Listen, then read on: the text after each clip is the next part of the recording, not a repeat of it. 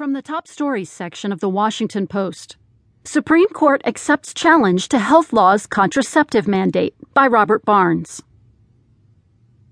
The Supreme Court on Friday agreed to hear another challenge to the Affordable Care Act, this time to decide whether religiously affiliated organizations such as universities, hospitals, and charities should be free from playing any role in providing employees with contraceptive coverage. The case pits questions of religious liberty.